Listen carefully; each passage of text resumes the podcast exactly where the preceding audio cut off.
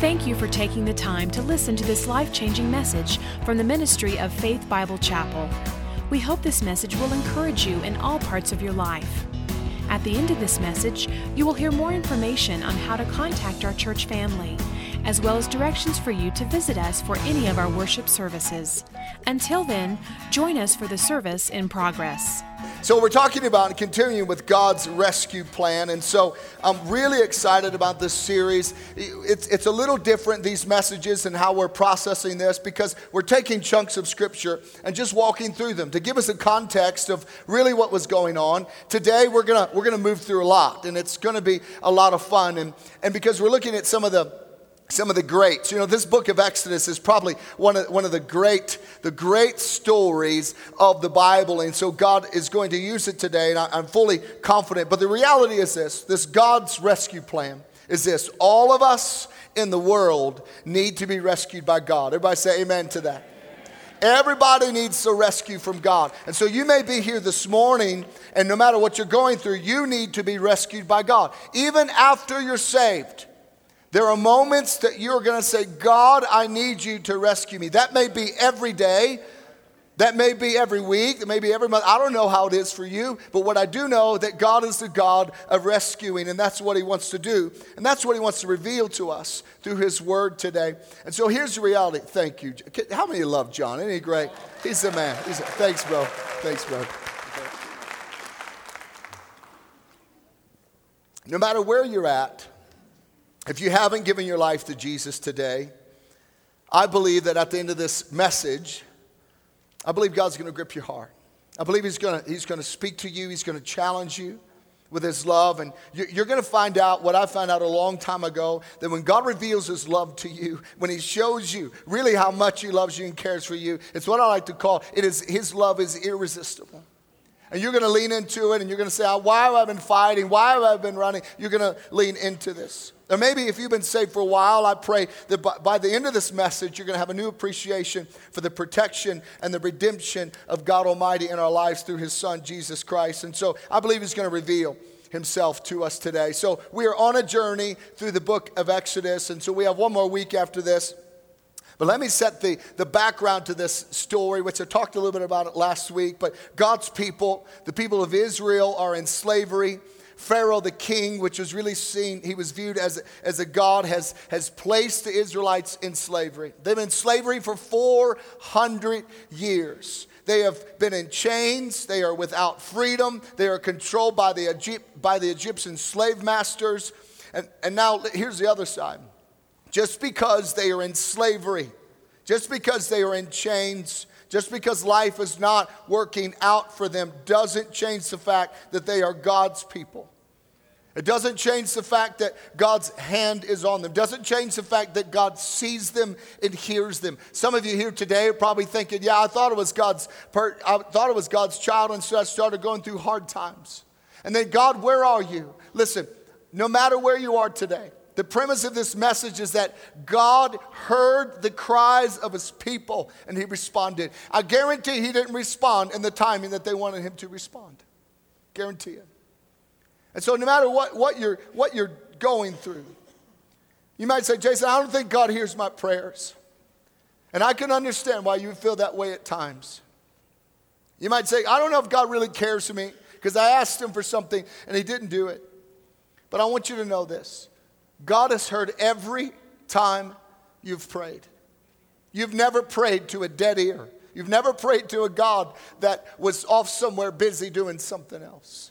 He's heard every one of your prayers. He is committed to working into your life. He's committed to walking you through this life. And the reality is this He's committed to helping you step into the next life in a place where you can live free from pain, free from tears, free from fear, free from anxiety, because this world is not our home. Everybody say, Thank God. He's preparing us for a promised land, which we're going to hear more about next week. So, as we look at God's rescue plan, it began by using a man named Moses, which we looked at last week. And God rescued Moses from, as a baby from a time of, of genocide. And his sovereignty placed Moses in the house of Pharaoh. He was, he was a Hebrew, he was a Jew, he was an Israelite. God placed him in the house of Pharaoh. A, a, Pharaoh's daughter raised Moses. Then, when Pharaoh's daughter was trying to find someone to help take care of Moses, she went and found another woman. The sovereignty of God, that woman happened to be Moses' real mother. And so that mother raised Moses in the house of Pharaoh. She spoke over him what his destiny is, what his identity was. Also, Pharaoh or Moses was confronted with these other Egyptian gods. He spoke Egyptian and probably spoke Hebrew as well. And so he was confronted by these Egyptian gods, and, and he's, he, there he has his, his, his mother who's adopted him, and then he has his real mother who's telling him those aren't the, the, the real gods, that the God of the Hebrew is the one true God, and he was in this identity crisis. You ever felt like you were in an identity crisis? You ever felt like you, you live in a world that just no matter how you try to put it on, it just doesn't fit you? Moses felt the same way. That we, actually, scripture says that we are in the world, but we are what? We are not of it. So things are going to feel uncomfortable for us at times. And so here you have Moses living in this world. And one day, Moses, because of his identity, saw one of his, his, uh, his fellow Hebrews being beaten by a slave driver. He steps in, he overdoes it, he ends up killing the Egyptian slave driver. Then he ends up running for his life. And then he ends up in the middle of a desert. Then he ends up in the middle of an ordinary, normal place. And in the middle of the ordinary, normal place, a, a burning bush that wasn't being consumed begins to speak to him. And it's at this moment that he realizes this isn't a burning bush. This isn't something, uh, some bad mushrooms I found underneath the log somewhere. This is the God Almighty. This is the God that my mama told me about. And he has called me to do something. God tells Moses, return to Egypt, confront the family that raised him, the house of Pharaoh, the most powerful man on the planet. You're going to go back and I want you to confront them. And I want you to tell the most powerful man of the world, Pharaoh, that the people that are making him rich, the slaves, that he is, he is slave driving, that he is, he is driving them to build his kingdom, I want you to tell him to let all of them go. And so Moses said, Who, me? And God says, Yes, you. You ever felt like that? You felt like God leading you to do something? You said, Who, me? And God said, Yep, you. Because God saw something in Moses that he didn't see in himself. Same way with you. God sees something in you that you don't see in yourself. The other side is this God likes asking normal, origin, or normal, ordinary, original people to do something extraordinary. Why? Because he, he just wants to, he wants to stand back and say, see, it's not about you anyway. And so this is what Moses does. So Moses returns to Egypt. So that's the journey we're on today. He returns to Egypt. Along his way, he stops by the Hebrews. He picks up his brother Aaron, and they proceed to the house of Pharaoh. It's at the house of Pharaoh that God begins to lay out. Actually, God tells them before they go there what's going to happen when you get there. And so in Exodus chapter 7, let's begin to read this today. He says this When you go and tell, and tell Pharaoh to let your people go, let my people go. Moses, I'm going to harden Pharaoh's heart. Well, gee, thanks, God. And though, though I multiply my signs and wonders in Egypt, he will not listen to you. So this, th- what, I don't understand. He's not going to listen to me. So why am I going to go and tell him? It's kind of like it's kind of like this. Hey, go and do and go and and do something. And when you do it, nothing's going to happen. So why am I going to go do it? Don't worry, I'll tell you later. So Moses goes anyway. He says, I'm going to lay my hand on Egypt with the mighty acts of judgment. I'm going to bring out my divisions, my people, the Israelites, and the Egyptians will know that I am the Lord when I stretch out my hand against Egypt and bring the Israelites out of it. And this is the premise of where we're stepping into today. So Moses goes to Pharaoh, and I'm just going to walk through this again. This is very informational today, but there's an application at the end that I believe will really bless your heart, and that's what I believe God wants to do. So he goes to Pharaoh. He stands in the house of Pharaoh. Imagine Pharaoh, Moses walking back into Pharaoh's palace, going back into, the, into this, this house that he left, the marble, the servants the beautiful smells of fruits and fragrances and the beautiful garments. I mean, this dude just walked out of the wilderness. His hair's overgrown. He, he's, remember, he's been a shepherd.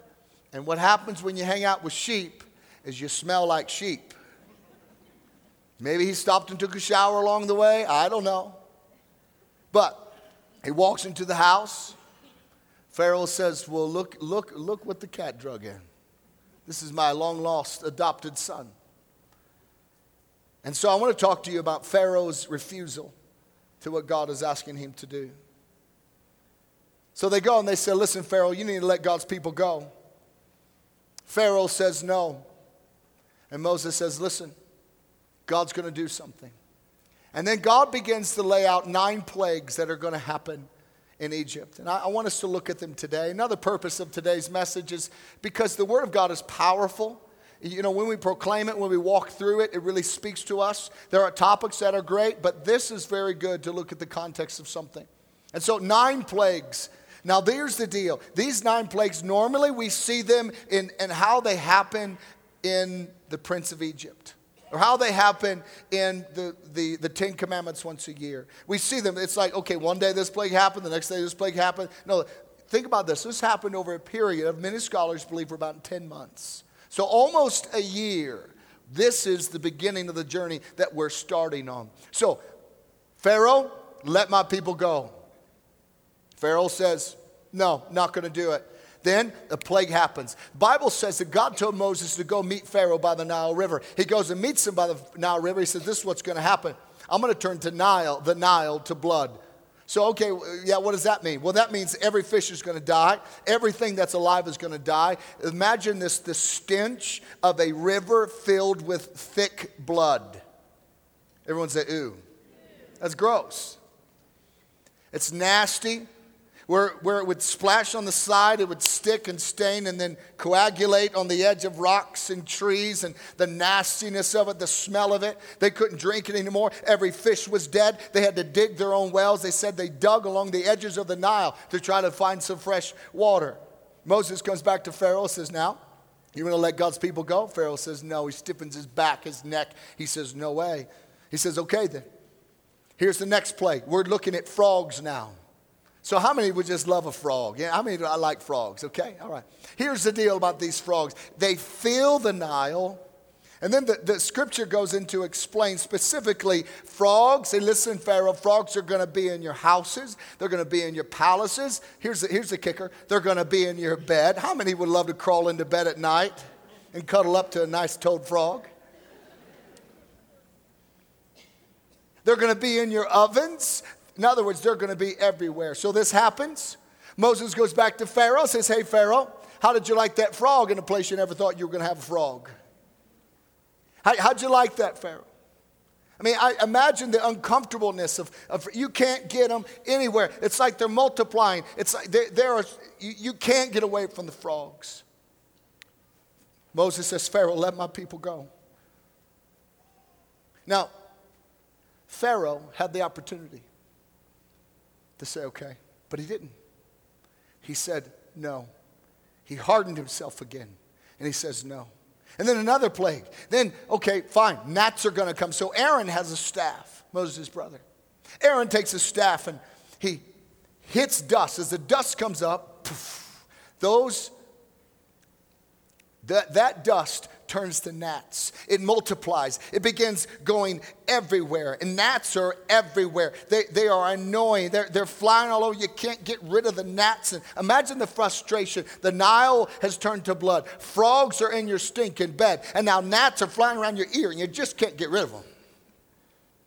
Imagine that.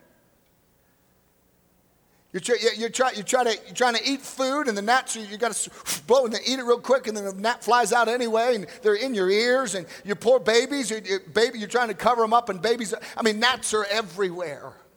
Sounds like a good summer night, doesn't it? And then the next one, he goes back says, Pharaoh, let God's people go. He says, No, I'm not going to do it. He says, Okay, flies are coming. But flies just aren't coming. I'm telling you, flies are going to cover the walls of your home. Imagine that amount of flies. I mean, the bug zappers were on fire that night. They were exploding and zipping and zapping. Just kidding, they didn't have bug zappers, just so you know. They're like, where's that in the Bible? But anyway, the flies are everywhere.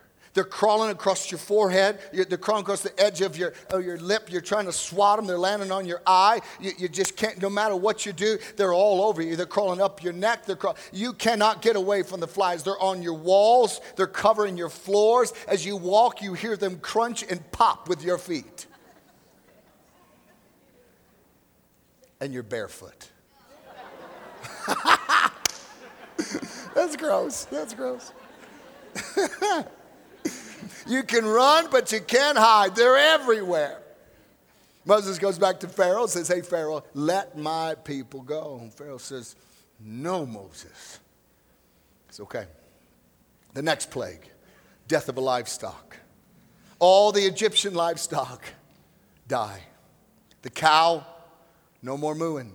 The goats, the donkeys, no more hee hawing. I don't know. The camels, the sheep, everything is dead.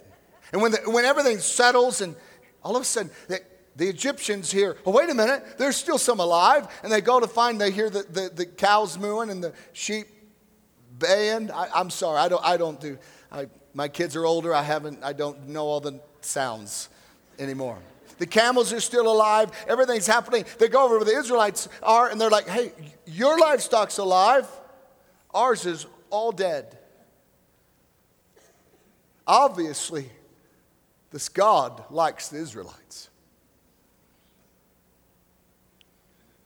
Then Moses goes to Pharaoh, Pharaoh, let my people go. Pharaoh says, No way. He hardens himself. Moses says, Okay, boils are coming. Moses, in the presence of Pharaoh, takes a handful of ashes from the furnace. He throws it in the air as the ashes spread everywhere. The ashes land, boils start happening on people's bodies. Guys, this is not a pleasant season. Not just boils, the Bible calls them festering boils. I'm talking if you touch them, pus comes out. They're oozing. People's bodies are covered in them. They got to change their clothes three, four, five times a day. They are covered in boils. I don't mean to gross you out, I just want you to get the picture. Moses goes back to Pharaoh. Pharaoh, let my people go. Pharaoh says, No, I'm not going to do it.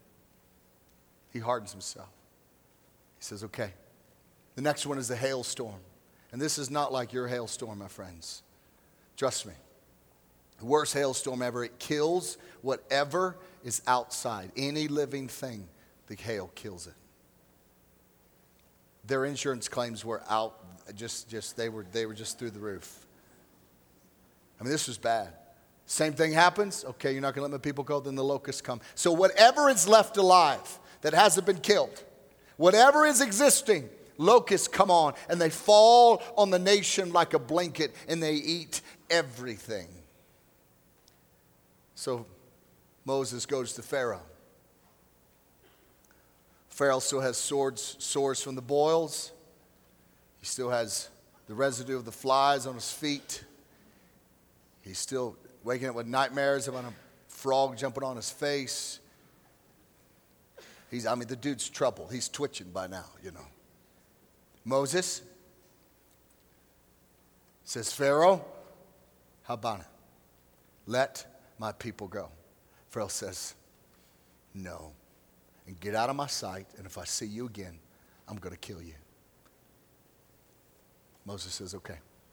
The next plague is darkness. This wasn't an eclipse. This was total and absolute darkness. I, I, I, want, you, I want us to read out of Exodus 10.23 what this darkness was. No one could see anyone. what I love about this verse, and I'll show you in just a minute, no one could see anyone else or move about for three days. Now, this is the Egyptians. But when the Egyptians are hanging out and they can't see anything, they can't see their hand in front of their face, yet all the Israelites had light in their places where they lived. This is hilarious. So they're like, darkness, light. Go back to the Egyptian, darkness. Wait, how come that light? I mean, talk about a statement, huh? Darkness, light. This, this, was, this was amazing. Now, Nine times Pharaoh has resisted God. Nine times he says, No, I'm not going to do it. And it's the one more plague that I really want to look at. Before we get into that, I think something for you. Eh, have you ever wondered why the frogs, why the gnats, why the Nile, why the, eh, why, why the cows, why, why all of this? Have you ever wondered that? Here's the deal each one of the plagues was connected to one of the gods that the Egyptians worshiped. So here's God. He systematically discredits every god that they've been worshiping.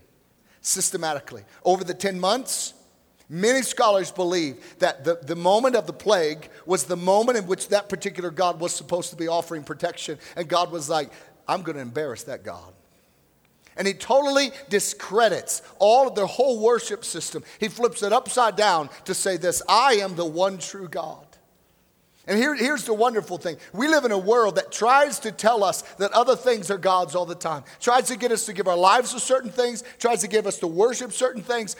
And here's the deal Jesus did the same thing on the cross as what God did in the book of Exodus. He systematically discredits, the, Jesus systematically discredits the power of sin over your life. The reality that every person is born and their only destiny is hell unless they put their trust in God. He, he systematically deals with this. That's why Colossians 2.15 says this, Jesus having disarmed the powers and authorities, he made a public spectacle of who's the powers and authorities? Of Satan himself.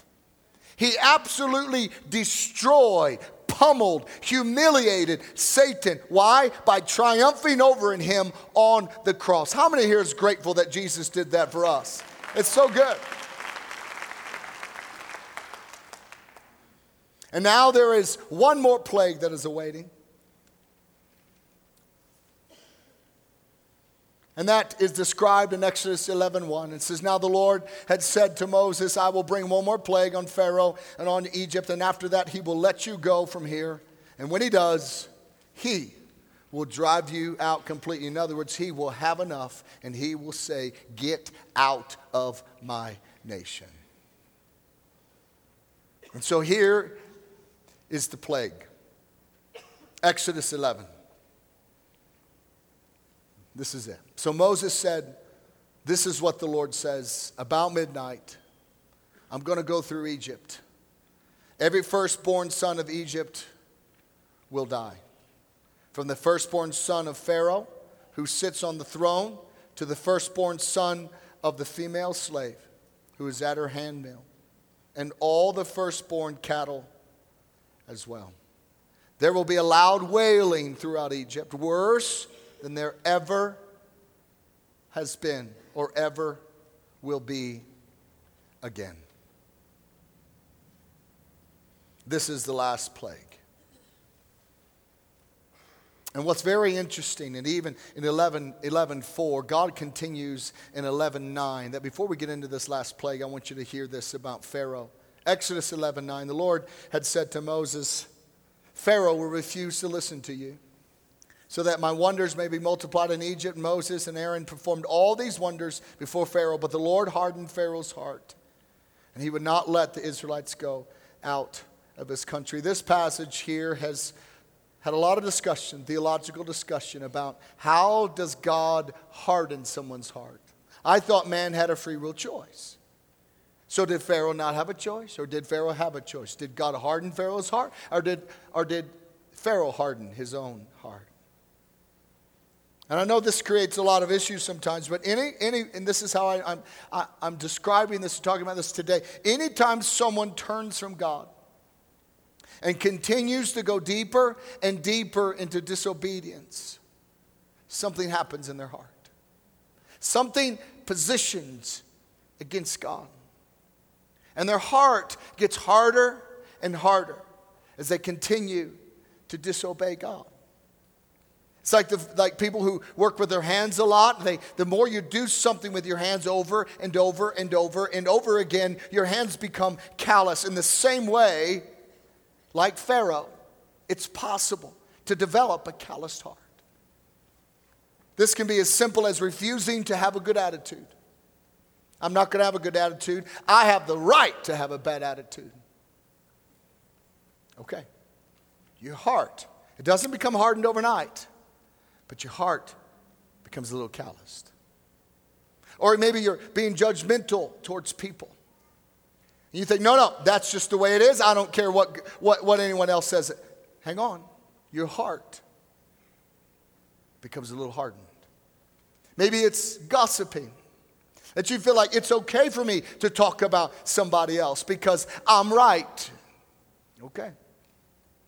But your heart will slowly become hardened. Or maybe when if you harbor unforgiveness in your heart. And I'm, I'm, not, I'm not saying that your pain, whatever happened to you, was, is wrong. What I'm saying is this there comes a point that as God begins to deal with the things in your heart and you don't respond to them out of obedience, and you don't respond to them, your heart becomes harder and harder and harder. And we saw this in Pharaoh's heart. And when God presses on your heart, we can do two things. We can, we can resist Him or we can respond to Him. There's a, there's a two response. We can resist God or we can respond to God. Now, this, this isn't people who are, who are not serving God. These are, this is people who are serving God. We can resist Him or we can respond to Him. And so, how does all this work? This is how I like to see it. It's much like the same sun up in the sky that melts butter hardens clay. So when God comes to you and, and leans on you, presses on you, or, or convicts you, or, or, wants you to, he's calling you to, to, to, something else, and, and you resist that, you can, you can choose to be softened by his light and his warmth and his love, or you can resist him and be calloused. So it's the condition of the heart which makes you to receive from what God is saying or to resist what God is saying. And for me, that's just my journey in my life. To always stay open to the leading of the Lord. And I pray it's yours as well. And it's really about our condition. Am I learning to respond to God when He speaks to me immediately? I'm, i know I'll make mistakes along the way, and I promise you, you will too. But the danger comes when we're no longer teachable. And in the church, this runs pretty deep. We are unteachable sometimes. We think our emotions are right because we feel them. We think our attitude is right because we have it. And so, so to stay there, I'm, I'm not going to, I'm, this is the way it should be. This is the way it always should be. If anything changes, I'm going to have a bad attitude. I'm going to have a bad attitude because I have a right to have a bad attitude. And people become hardened of heart. My desire is to allow people to speak into my life when they see any of this stuff. I have people strategically in my life that say, Jason, what's going on here? Why are you acting that way? The lesson here is that to be learned from Pharaoh's heart is that our hearts can be hardened too. That's why Hebrews 3 8 says this if you hear his voice, don't harden your hearts. Don't do that. Don't resist him respond to him. Now, I want to step into, in closing, this last plague that we're walking through. This, this, whole, this whole idea that God lays out the requirements on how to respond to this plague. And we're going to read it in just a moment. The Lord was going to move throughout Egypt. He was going to remove the firstborn son of everything, um, everything in the nation, unless they followed his instructions. So I want to talk to you about the Passover requirements. God says, This is exactly the way I want you to do it. God is the God of details, you know. He laid things out. He wants you to do certain things a certain way. He sets out specific requirements for them to walk in and to, and to participate. Same way in our lives, God lays out specific requirements for us in our journey as we follow Jesus. God lays out specific things that we at times need to call sin when the world says it's not. He lays out specific things in the Word of God that sometimes just because I don't like it doesn't mean I shouldn't obey it. We live in a world that, yeah, but I don't like that. That just doesn't fit my culture. Well, it fits God's culture. So you need to choose. Do you want to worship human culture or worship God's culture? And God lays out the specifics of all of this. Let's begin reading in, in uh, Exodus chapter 12, verse 1.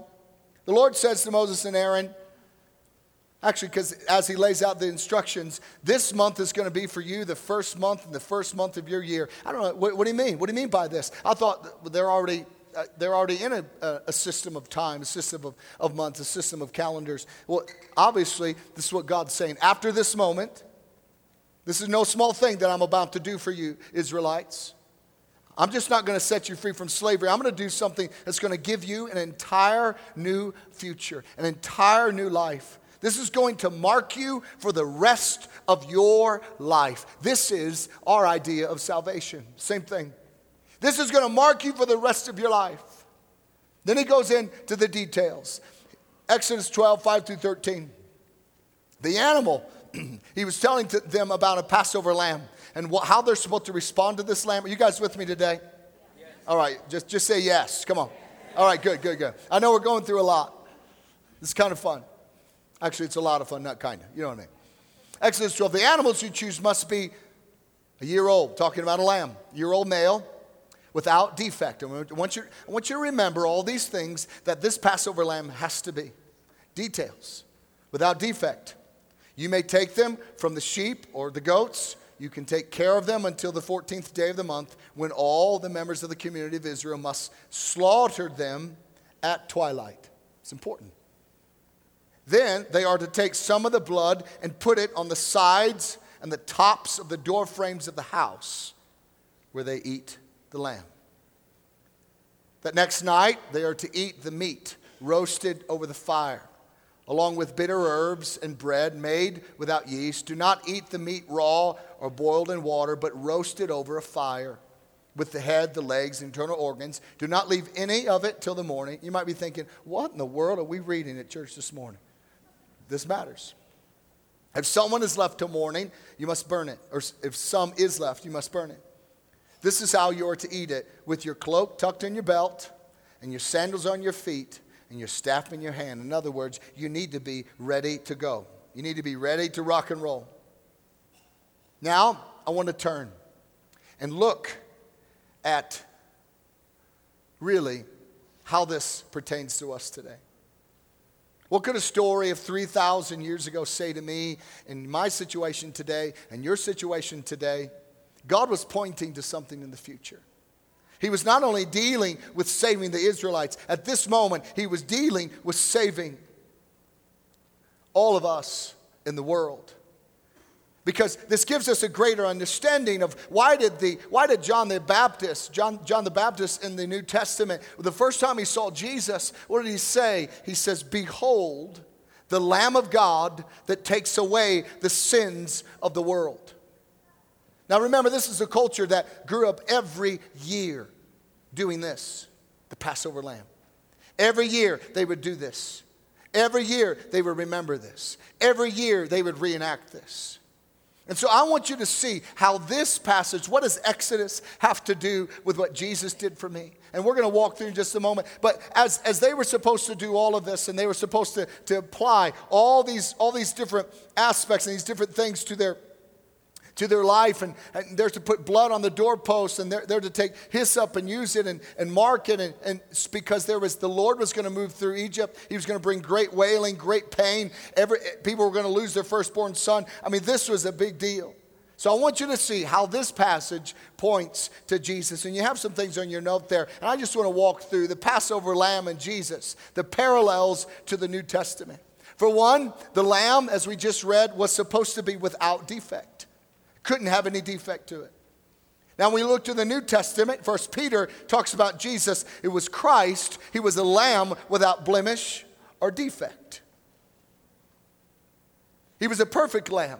Is there anyone else? Is there anyone in this room is perfect? Is there anyone in this? Has there been any person on the planet that ever lived a perfect life? No, never. Actually, one. His name was Jesus. He was perfect. He had no character defect. And the Lord Jesus fulfilled this prophecy because he was perfect. Number two, it says that the lamb was to be slaughtered at twilight. Verse 6. Jesus And Mark 15, when evening was approaching, when evening, it was twilight, when evening was approaching, Christ died. He fulfilled this aspect of the Passover lamb. Number three, the lamb was to be shed, or the blood was to be shed of the lamb.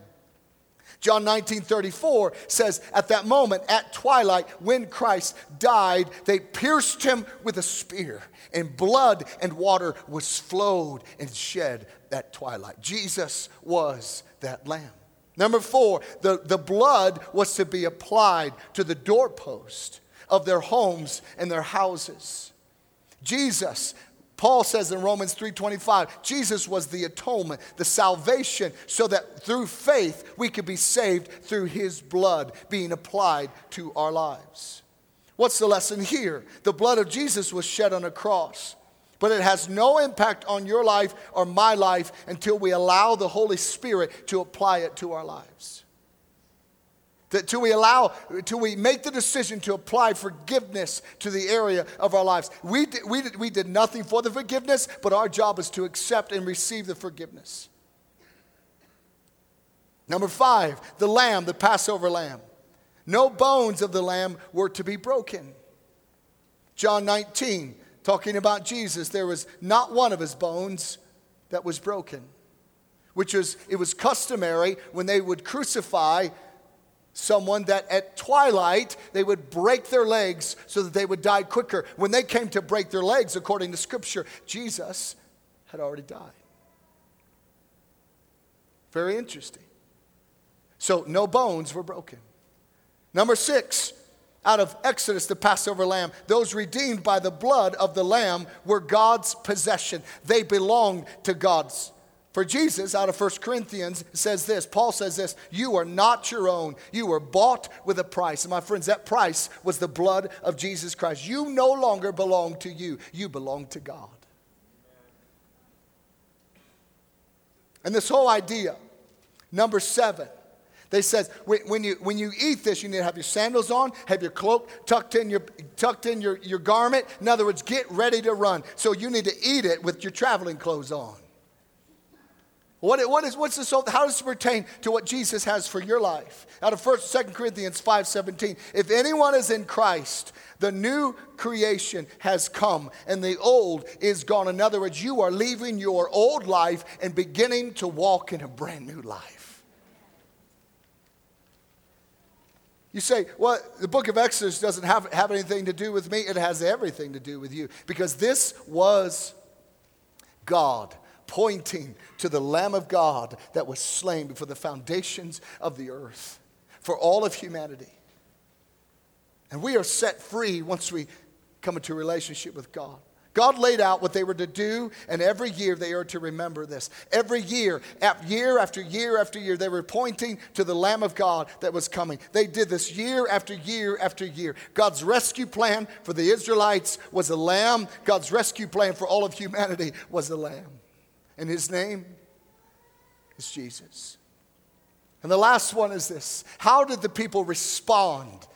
And this is our question today. How do we respond? Exodus 12, 21 through 24.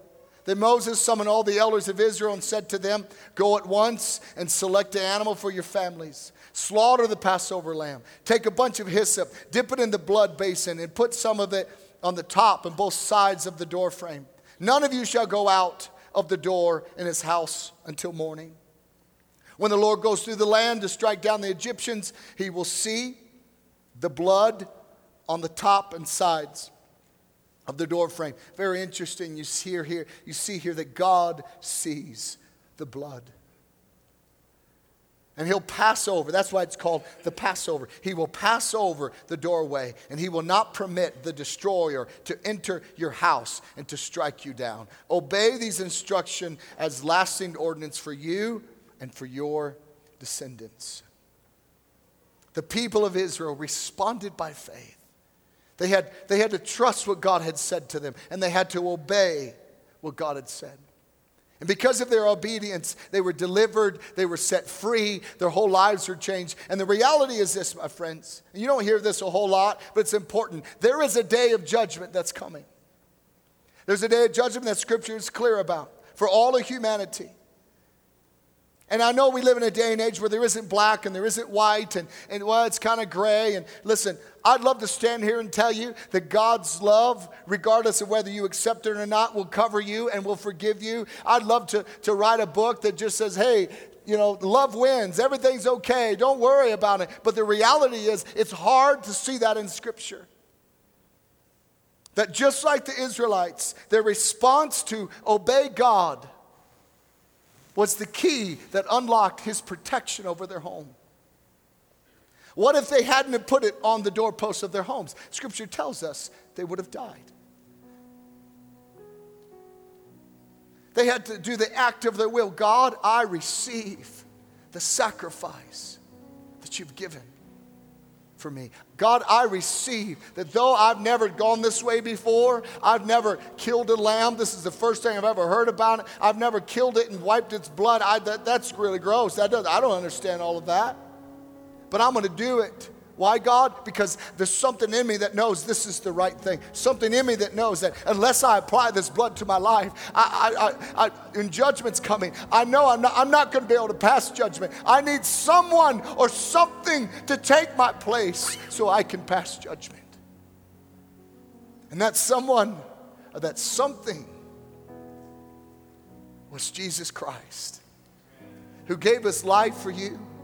He gave his life for us. Jesus is the Passover lamb. And there never needs to be another Passover lamb ever sacrificed on the face of the planet. It's just, it's just, it's, it's nothing. Jesus is the only, the last blood that was ever needed to be shed for the forgiveness of sins and the day that God would pass over us and accept us into his own family. And I'm sure there were doubt in these homes of this Passover night. They'd never done this before. Can you imagine the, the mama who sat next to her firstborn son? Oh man. Can you imagine the son saying, Dad, so are you sure this is going to work? Because I'm firstborn, you know. Can you imagine the anxiety and the anxiousness that they felt? Probably they didn't sleep real well that night. But they woke up the next morning you know what they thought? I could have got a better night's sleep if I just would have chilled out a bit. I didn't have to doubt God's faithfulness. I didn't have to doubt that this is the reality. I, I, I didn't have to doubt all of that. I'd be willing to bet this is much like all of our journeys. I've known people who have walked with the Lord their whole life, and they get, they get, they, they get, they're scared that somehow they lost their salvation. They're scared that, that somehow they blew it. They're scared that, that somehow, you know, that, well, maybe it didn't take. And they spend their, their whole life biting their fingernails. I just, I just got to get saved. I just got to make sure I'm saved. And God's wanting to set you free so you can walk into your promised land. You're saved. That door's been closed. That, that, that, ain't, that angel's passed over your house. You are free. And where those who are free and are walking in Christ Jesus, they are free indeed. That's the life God wants you to live.